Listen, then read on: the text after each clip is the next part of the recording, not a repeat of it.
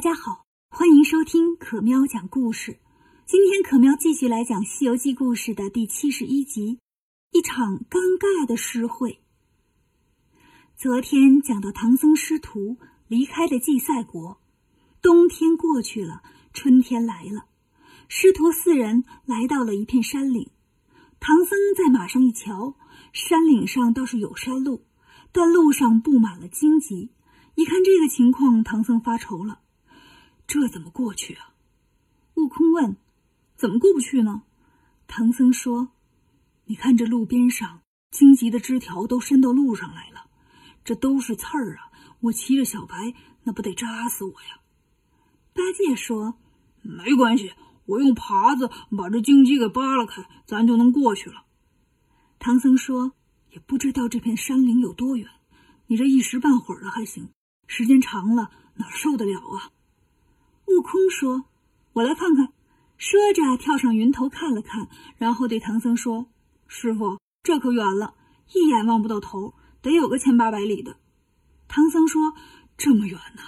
那八戒累死，咱也过不去啊。”沙僧出了个主意：“要不咱放把火吧，把荆棘都烧光了，咱就过去了。”八戒说：“胡说，放火多危险呢！再说了，现在是春天，万物滋润，就算是放火呀，也烧不起来。唐僧急得直挠脑袋，怎么办呢？八戒笑了：“师傅，你看我的吧。”说完，念了个咒语，弯了弯腰，一下就长了有三十层楼那么高，钉耙晃一晃，变成一座大桥那么长。这么一来呀。八戒一挥耙子，就把荆棘砍断了一大片。唐僧师徒跟在八戒后面走了整整一天。天快黑的时候，他们来到了一块空地，路边有块石碑，上面写着“荆棘岭”三个大字。唐僧高兴地下了马，说：“八戒今天辛苦了，这天也黑了，咱们在这儿歇一个晚上，明早再走吧。”八戒说：“不。”我感觉现在浑身充满了力量，趁着我这劲头啊，咱接着走。师徒三人一看，不能阻挡主要劳动力的热情啊，就跟着八戒继续向前赶路。又走了一天，到了晚上，他们又来到一块空地，空地中间有个庙。悟空看了看，说：“这地儿不怎么样，不要停留，咱继续赶路。”沙僧说：“大师兄，这地方环境这么恶劣。”别说是妖怪了，连个小动物都没碰见，怕啥呀？话音未落，一阵阴风刮过，在庙后头走出来俩人，前面一个老头拄着拐杖，后面跟着一个青面獠牙、红头发的鬼差，端着一盘发面饼。老头走过来说：“大圣，小神是荆棘岭的土地，知道大圣来了，也没啥好招待的，准备了一盘发面饼，你们掂吧掂吧吧。”八戒高兴极了，上前就去拿饼，悟空却把金箍棒掏了出来。你是什么徒弟？当我老孙看不出来吗？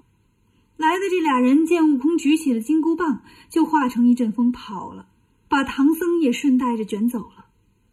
一看唐僧眨眼就不见了，悟空、八戒、沙僧都慌了，赶紧四处寻找。唐僧呢，被卷到了一座石头房子前面，老头把他轻轻放下来，对他说。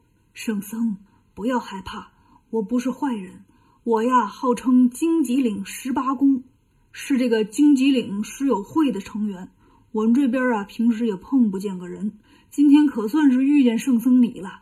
我们把你请来，是想请你来参加我们的赛诗会啊，喝喝茶，作作诗。唐僧听了也不知道他说的是真的假的，就看看周围，这边呢，倒的确是个挺幽静的地方。草树木环绕，空气质量挺好。这时候又来了三个老头这十八公呢就对唐僧说：“圣僧，我给你介绍一下，那白头发老头啊叫孤直公，绿头发那个叫凌空子，这瘦高挑啊是浮云叟，我呢就是进阶老十八公了。”唐僧说：“我看你们岁数可都不小了。”孤直公说：“那可不。”我们呢有一千来岁了，唐僧说：“哎呀，那都是高寿啊。”四个老头说：“哈哈哈，过奖了，圣僧多大岁数了？唐僧说：“我四十多了，从小就出家当了和尚，现在有这个机会去西天取经，我很开心呐。”聊着聊着，月亮越升越高。凌空子说：“咱们的诗会该开始了吧？”浮云叟说：“咱们进屋去吧，茶水点心都准备好了。”说着，带着唐僧往石头房子里走。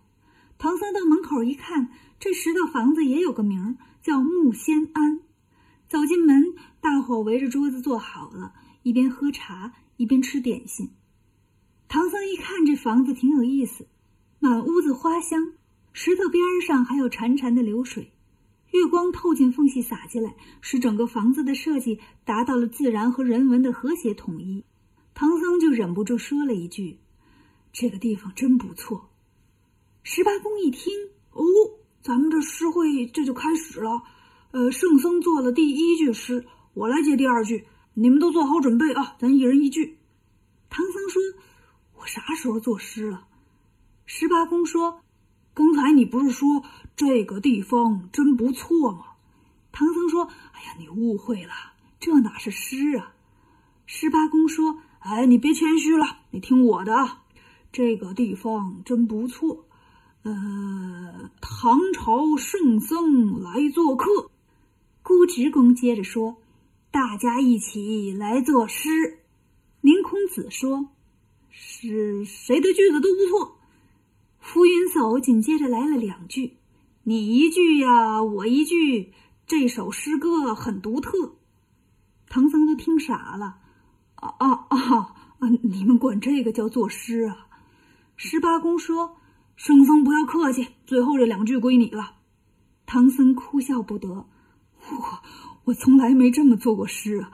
要不最后两句，十八公还是你来吧。”十八公说：“那不行，你看头是你起的，你得有始有终啊。”唐僧想了想说：“好吧，按照你们这个风格呀，我的最后两句是：点心好吃，茶好喝，一起作诗真快乐。”大家听了都鼓掌，好诗，做的太好了。孤直公说：“圣僧啊，你成功激起了我的斗志，咱再来一首。十八公，这回你先来。”唐僧满头黑线呢，心说这都是什么人呢？编个顺口溜也能当个诗。这时候呢，听见十八公说：“我起个头啊，这回咱玩个高级点的，咱来个诗句接龙。呃，我这句的最后一个字，你们得用在你们那句的第一个字。我想想啊。”嗯，有了。我是一棵大松树，一年都穿绿衣服。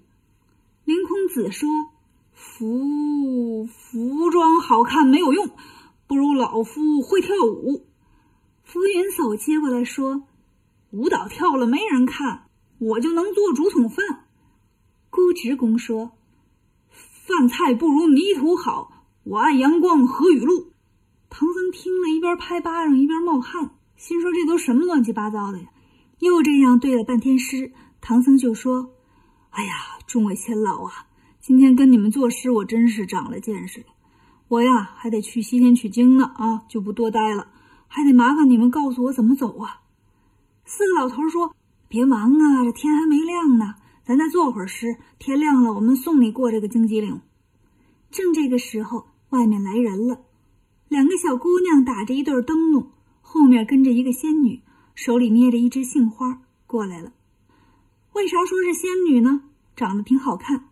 四个老头认识，说：“杏仙来了。”杏仙说：“我听说你们这儿来客人了，我就过来看看。”十八公一指唐僧：“这不就是嘛？我们正作诗呢。”杏仙说：“啊，作诗，我最喜欢作诗了，我也要做一首。”四个老头说：“好啊。”星仙就说：“嗯，我的历史三千年，种在山上一大片，每年三月就开花，花开满树红又艳，蝴蝶都爱伴我飞，蜜蜂也爱围我转。